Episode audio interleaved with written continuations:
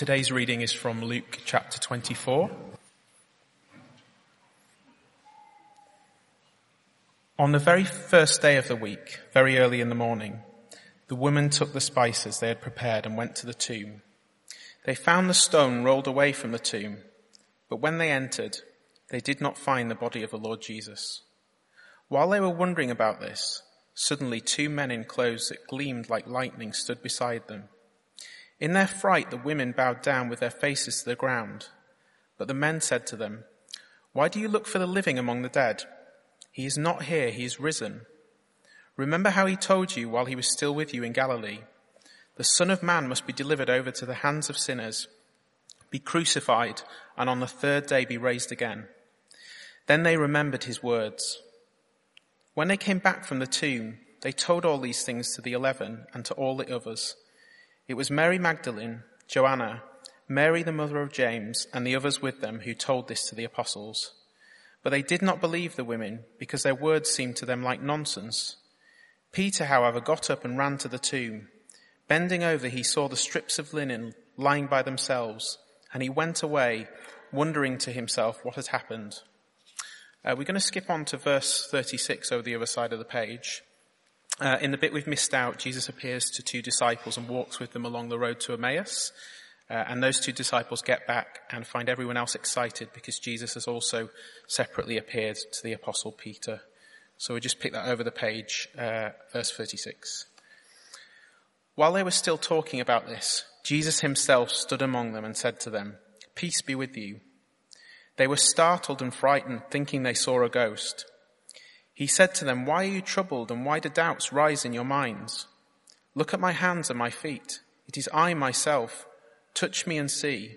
A ghost does not have flesh and bones as you see I have." When he had said this, he showed them his hands and feet. And while they still did not believe it, because of joy and amazement, he asked them, "Do you have anything here to eat?" They gave him a piece of broiled fish, and he took it and ate it in their presence.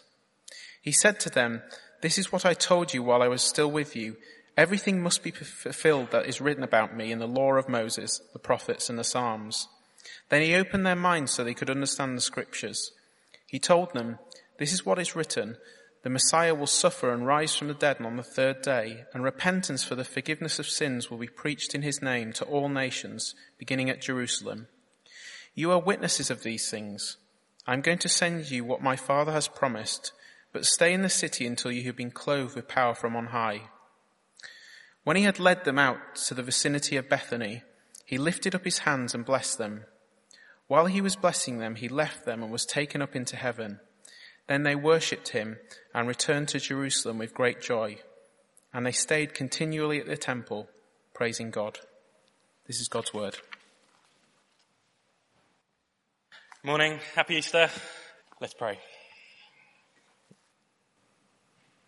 Heavenly Father, as we gather this morning, will you please cut through our apathy? Will you cut through our doubts? Will you cut through the monotony of everyday life and score these wonderful truths on our hearts, we pray. Amen. Good morning. Happy Easter. My name's Matt Banks. For those of you who don't know me, I'm one of the assistant ministers here. And my main responsibility at Christchurch Mayfair is looking after the students. Some of whom are here this morning, which is great. And some of our students, what they do is, ever so often, they put on a talk as a Christian union in their universities for their friends who don't know about Jesus. And one of the talks they put on this term had this great title, "Eat, Sleep, Work, Repeat. What's the point?" Eat, sleep, work, repeat. What's the point? And apparently, it was very well attended. Not that students even really know much about the grind of real life, but I'm sure, don't worry, I tell them that repeatedly. But I'm sure we can all resonate with that, can't we? Can you? Can't you resonate with that grind of life, that monotony? One day follows another, follows another, follows another, and everything's the same. And and nothing really happens, nothing really changes, nothing really exciting or out of the ordinary ever happens. I'm sure most of us can relate to that, at least to some degree. And of course we can relate to it personally, can't we? But can't we also relate to it on a bigger scale, at the sort of the macro scale, at the sort of level of our culture and our society? So, I mean, tell me if you disagree, but it seems to me that this is perhaps one of the unlisted casualties of a purely atheistic or secularist worldview that society and media tells us about. One of the unlisted casualties is that really, well, there's not much point to life. Really, there's no meaning. We scrabble around trying to attach significance to certain events. We scrabble around trying to order the events of the past into some kind of coherent narrative. But really, there isn't a point. Really, there isn't meaning.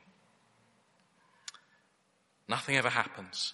And of course, if you believe in just a purely atheistic or secularist worldview, by definition, nothing can have meaning, can it? Because all we are is just a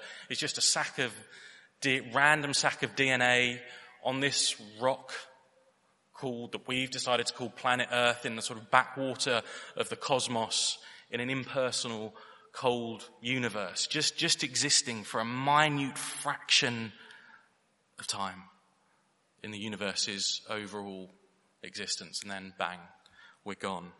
And if that's your worldview, of course, history has no story. History has no beginning. History has no turning points.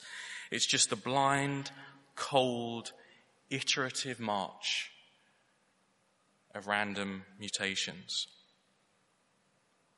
And of course, we don't like to voice this, but I wonder if deep down in the sort of the psyche of our culture, if you like, if you can put it that way, is this deep-seated, dark, lurking suspicion. It's just all pointless. And of course, whether we'd call ourselves Christians this morning, whether we'd say, well, that's not really our worldview, functionally, it is very easy to live like that, as if one day follows another, follows another, follows another, and nothing ever really happens or changes. And that is why we are here this morning. That is why we gather on Easter morning, to remind ourselves and to declare that things do happen. The most wonderful thing in the world has happened. History does have a point. History does have a final, climactic, wonderful end goal. Change does happen. And we know that because 2,000 years ago, a man walked in to a room of his friends and said, "Peace be with you." We're going to have a look at Luke's account. Open your Bibles up if you've closed them again. We're on page 1062.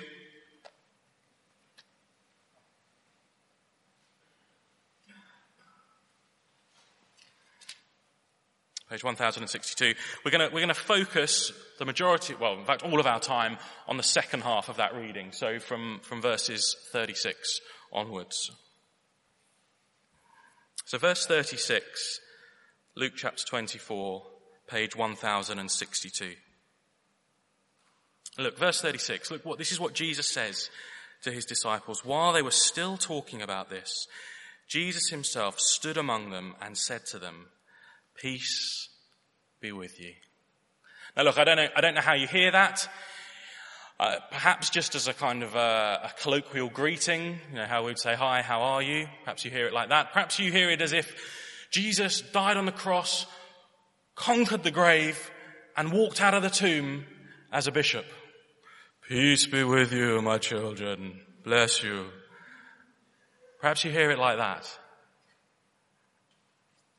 But to hear it like that is to completely miss the point. If you hear it as just a colloquial greeting or some kind of vacuous religious language, is to completely miss the point. You see, because with those four simple words of greeting, Jesus is teaching his disciples and he's teaching us that everything is fulfilled.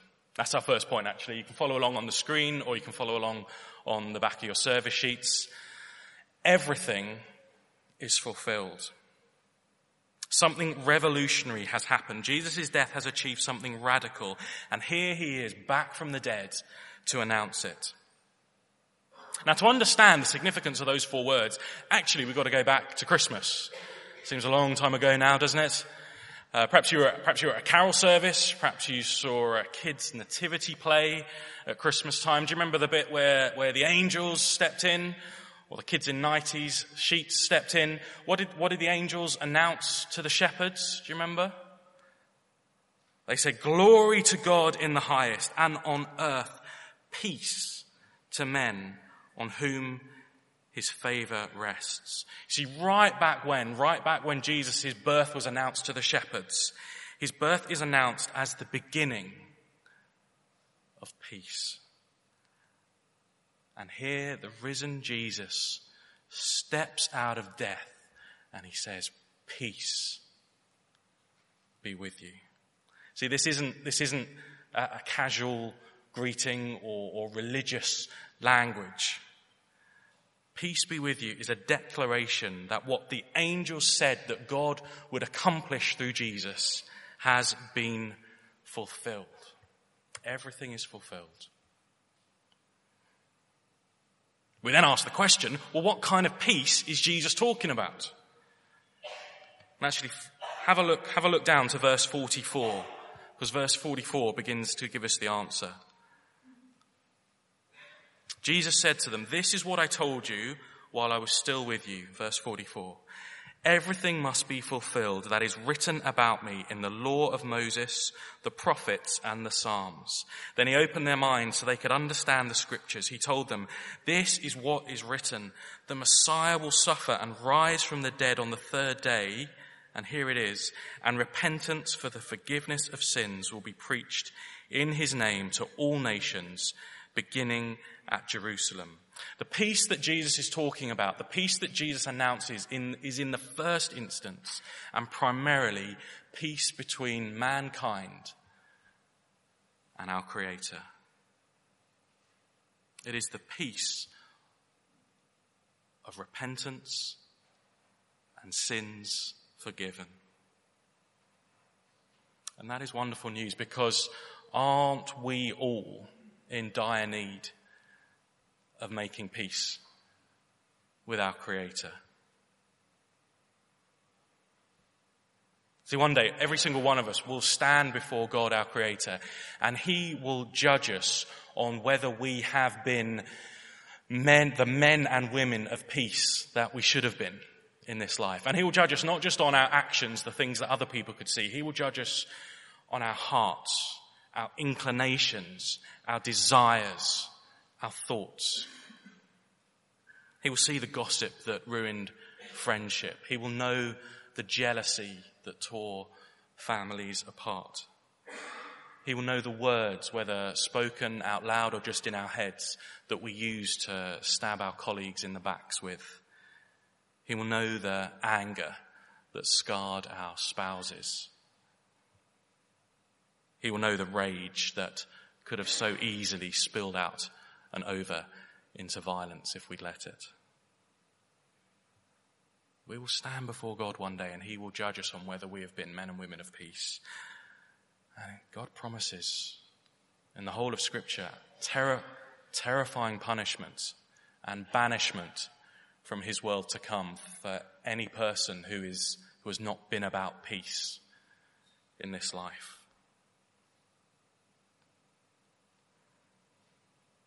But also wonderfully,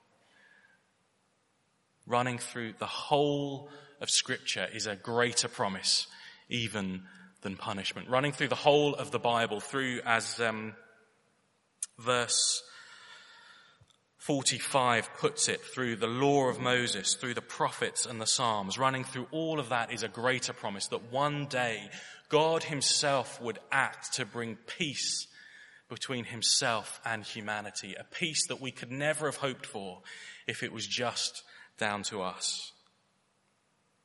God had promised through all of the Bible, through all of the Old Testament, that he would one day act to reconcile humanity and himself. Have a listen to one of those prophecies, actually. This is an old, old prophecy written 700 years before Jesus was even born. Have a listen to this. It's familiar words to many of us. He was pierced for our transgressions. He was crushed for our iniquities. The punishment that brought us peace was upon him, and by his wounds we are healed. That was written 700 years before Jesus, and it is Isaiah looking forward to the day when God would send a Saviour to make peace between God and humanity. Isaiah was looking forward to the day that Jesus would die on the cross as a substitute for sinful people like you and me, to take the punishment for our sins that we deserve. It is Isaiah looking forward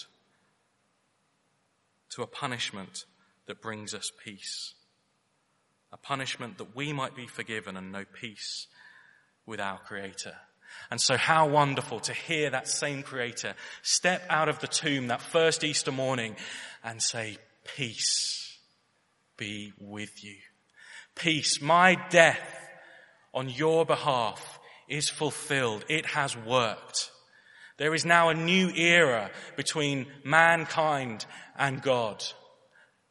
An era where God himself holds out the terms of peace and says, any of you who know that you are not the people you should be, walk across no man's land, wave a white flag, come and accept peace with me." The angels announced it. The whole of the Old Testament part of the Bible pointed towards it. And here is Jesus emerging to say, peace. Everything is fulfilled. But of course, whether we call ourselves Christians here this morning or not, it is hard to live as if true earth-shattering, earth-changing events like this can really happen. We are so used to the monotony, the day by day by day, one day follows another. It's all the same drudge of life. It is hard to believe that events like this really happened. And it may or may not surprise you that Jesus' early friends and followers, even his closest friends and followers, felt exactly the same thing. They found it hard to believe that this kind of thing happened. Have a look at how they responded to Jesus' announcement. Verse 37, chapter 24. It says, "They were startled and frightened, thinking they saw a ghost. He said to them, 'Why are you troubled, and why do doubts rise in your minds?'" They're frightened. They don't believe it. They're troubled. They have doubts. And then what happens next convinces them. So if our first point was that everything is fulfilled, our second point is that everything really happened. Everything really happened. So look how Jesus carries on, verse 38. He said to them, "Why are you troubled, and why do doubts rise in your minds? Look at my hands and my feet. It is I myself. Touch me and see. A ghost does not have flesh and bones, as you see I have." When he had said this, he showed them his hands and his feet. The point is, look, I'm real. You can't touch a ghost. You can't prod and push a hallucination. You can't feel the hands and the feet of a figment of your spiritual imagination. I am real, says Jesus. I really have conquered death. And then verse 42. "And while they still did not believe it because of joy and amazement, he asked them, 'Do you have anything here to eat?' They gave him a piece of broiled fish, and he took it and ate it in their presence. Broiled, in case you're wondering, means cooked over a light heat. I had to Google that last night. And I have to say, I don't know about you, but if I just walked out of the tomb, if I just conquered death and ushered in a whole new era of humanity, I'd be pretty gutted with a bit of grilled mackerel. Wouldn't you? I'd want some fat steak and like a nice jug of cold beer. But anyway, that's just me. Jesus makes do with broiled fish. And the point is, again, ghosts, figments of your imagination, hallucinations, don't eat. Everything really happened. Did it? Some of you are sitting there, and I know because I've asked the same questions. Really, did it happen? Aren't there other explanations? Everything just plods on the same in life, Matt. Nothing like this does really happen. Did it really? I mean, I've heard lots of supposed explanations. Now, let me just run through some of them. I think this passage gives, I'll explain to you as we go along, concrete evidence that this did. Well, some people say, well, no, I don't think it really did happen. I think, and it's on your sheets actually, you can follow through all these questions. Some people say, well, look, didn't they just go to the wrong tomb? Well, apart from the fact that Jesus has just walked in, they can touch him and he's eaten. Some people say, well, didn't they just go to the wrong tomb? Mary, all the other women, they say, you know, the tomb's empty. They just went to the wrong tomb, surely. Well, no, actually. Just flick back over the page to chapter 23, verse 55.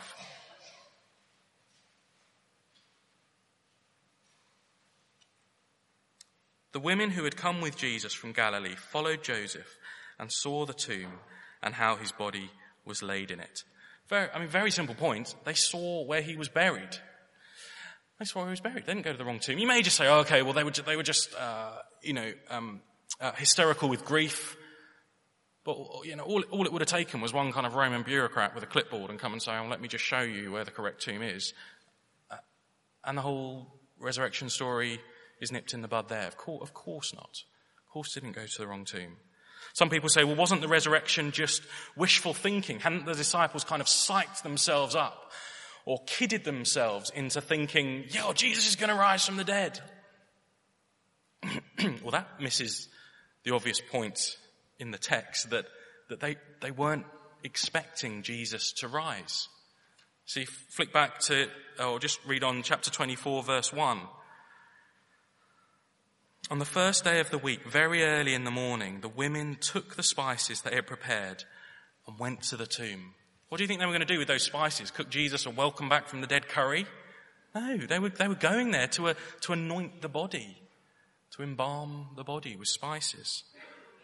And look, back in the passage we're focusing on, verse 37, we've already seen, when they saw Jesus, they thought he was a ghost. The disciples, despite having been with Jesus for 3 years, were not expecting Jesus to rise from the dead.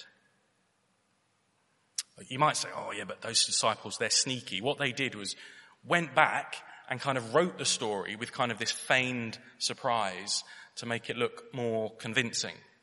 Well, look, we'll come on to where the disciples made stuff up in a minute. But let's move on through our questions.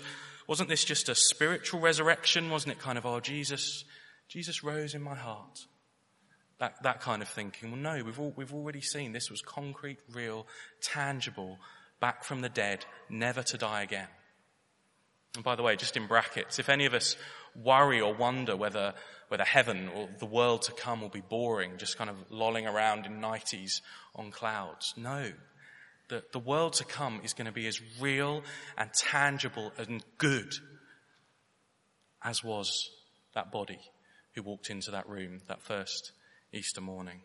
It wasn't just a spiritual resurrection.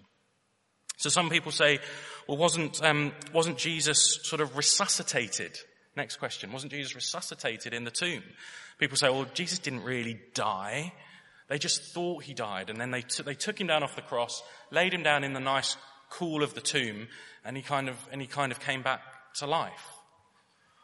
Well, think about what happened. And this is a Sunday, just a few days ago, Jesus has been lashed repeatedly with wicked and cruel whips. He's been hung on a cross. He's had huge nails smashed into his wrists and his ankles. He's had a spear thrust into his side to check he was dead. Was Jesus resuscitated? Well, A, it's incredibly likely. Really? Do you think he didn't die? And B, are you telling me that he sort of lies down in the tomb and then with shattered, smashed wrists gets up and somehow heaves this massive stone away and then walks out of the tomb on shattered ankles, the 7 miles on the road to Emmaus in the bit that we missed out. And then with a kind of gaping wound in his side, somehow manages to kind of hobble up before his disciples and go, "I've conquered death." And they believe him, and it kind of transforms their preaching. And of course not. Of course he didn't just come to in the tomb. And so finally, perhaps the one that I guess holds most traction. Didn't the disciples just make this up? But I have found a lot of the time when I speak to people, a lot of people hold this kind of view without really thinking through and pushing through all the implications of claiming that the disciples made this up. Because you've got to ask yourself, what would have motivated them to write this? The Bible obviously didn't just sort of spring out of thin air. Someone actually sat down and wrote this. And we have multiple accounts of the same thing. People wrote this because they believed it. And if the resurrection didn't happen, you've got to ask, what did they think they were going to gain by making it up? What did they think they were going to gain? Now, it is true that throughout the church history since, rightly or wrongly, a lot of people have gained, money and power and fame through the Christian message. That has happened, rightly or wrongly. But are you telling me that 3 days after Jesus, their leader, was brutally killed on a cross, cowering together in a room, the disciples thought, "Oh yeah, I can really envisage that in 300 years' time, the Emperor Constantine is going to convert the whole of the Roman Empire to Christianity. I can actually foresee this thing and the opulence of the medieval church. I can foresee the fact that even 2,000 years later, bishops will have influence in the House of Lords in England." Of course they couldn't. You couldn't foresee that. A disciple couldn't think, "Oh, I really fancy some money and fame and power. I know what will get me that. I'm going to make up a blasphemous story about a guy who came back from the dead, and that is going to get me all the money and power and fame I ever wanted." Of course it doesn't work like that.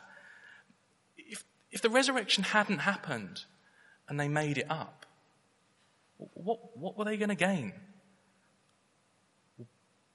Actually, the first disciples knew poverty, they knew persecution, and at the very best, they knew perhaps a minor footnote in contemporary histories. If the resurrection didn't happen, I can see no human motivation, no thing that motivates human beings that the disciples would have gained by making it up. Quite the opposite. And so look, this is a bold statement, but let me put it like this. I think that if you don't want to accept that this really happened, then in the face of historical evidence and in the face of the evidence of human nature and what motivates us, I would say the burden of proof is on you to explain why this is written down, why the people took this message and preached it around the world, why they turned the world upside down with this message. I think I want to say the burden of proof is with you to explain it if you think it didn't really happen. And if you want to look into it more, this is a book on our bookshelf, bookstall just around there. It's called The Case for Christ. It's award-winning Yale law journalist looking into the evidence that points to the truth of the resurrection. I highly commend it to you. So everything is fulfilled. Everything really happens. And then finally, this changes everything. See, this changed everything for those disciples.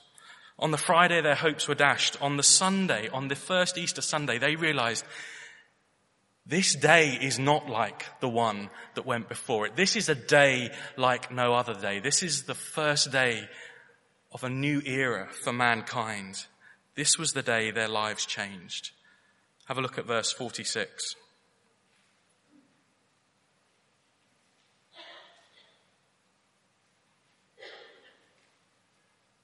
Verse 46, Jesus told them, this is what is written, the Messiah will suffer and rise from the dead on the third day, and repentance for the forgiveness of sins will be preached in his name to all nations, beginning at Jerusalem. And that is exactly what happened. These men and women turned the world upside down with their preaching. That preaching, the teaching of Jesus' resurrection spread through Jerusalem. It spread through Judah. It spread down into Ethiopia. It spread all around the Mediterranean. It reached to Rome, the center of the known world at that time. It spread out into the countries. Eventually it spread to the countries that you came from. It spread to the people who first told the person who told you about the resurrection. And it is still being preached 2,000 years later. There is not a day that has gone by on this planet since that man walked into that room and said, peace be with you, when his resurrection has not been preached. It has never been replaced. It has never been usurped. It has survived wars. It has survived revolutions.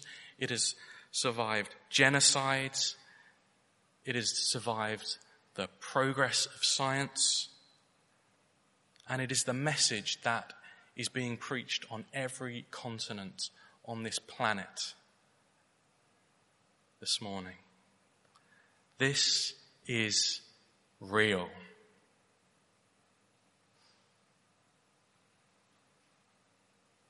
I bet it's hard though, isn't it?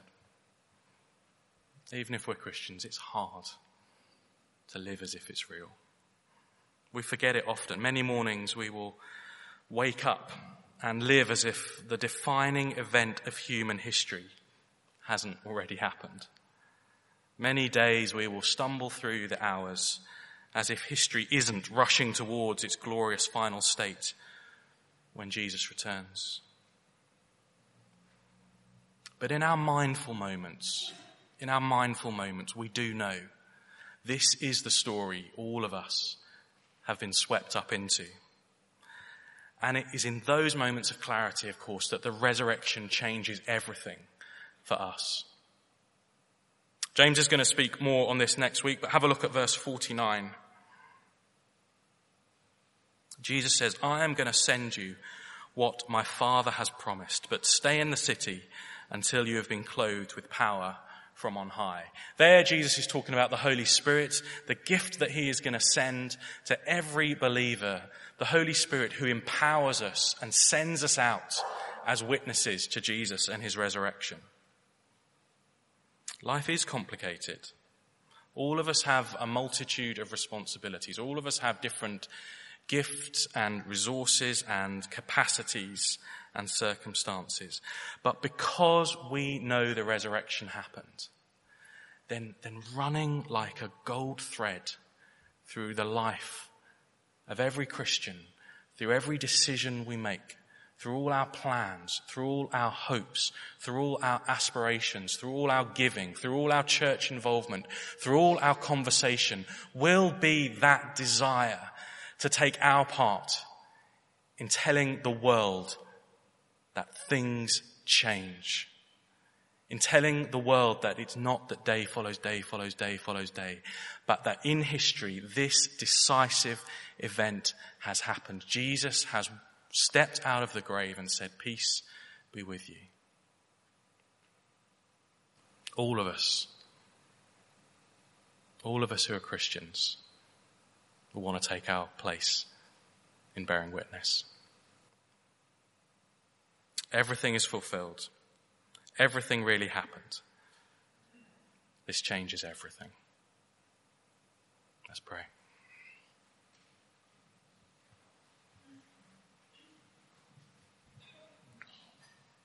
Lord Jesus, we are weak. Our faith is weak.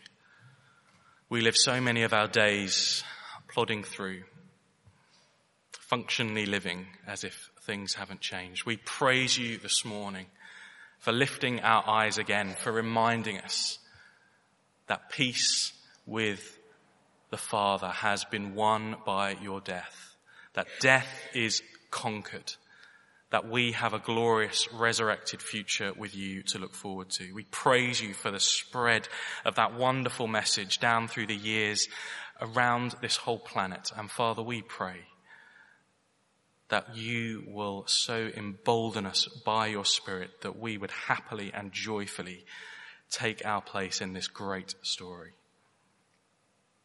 Amen.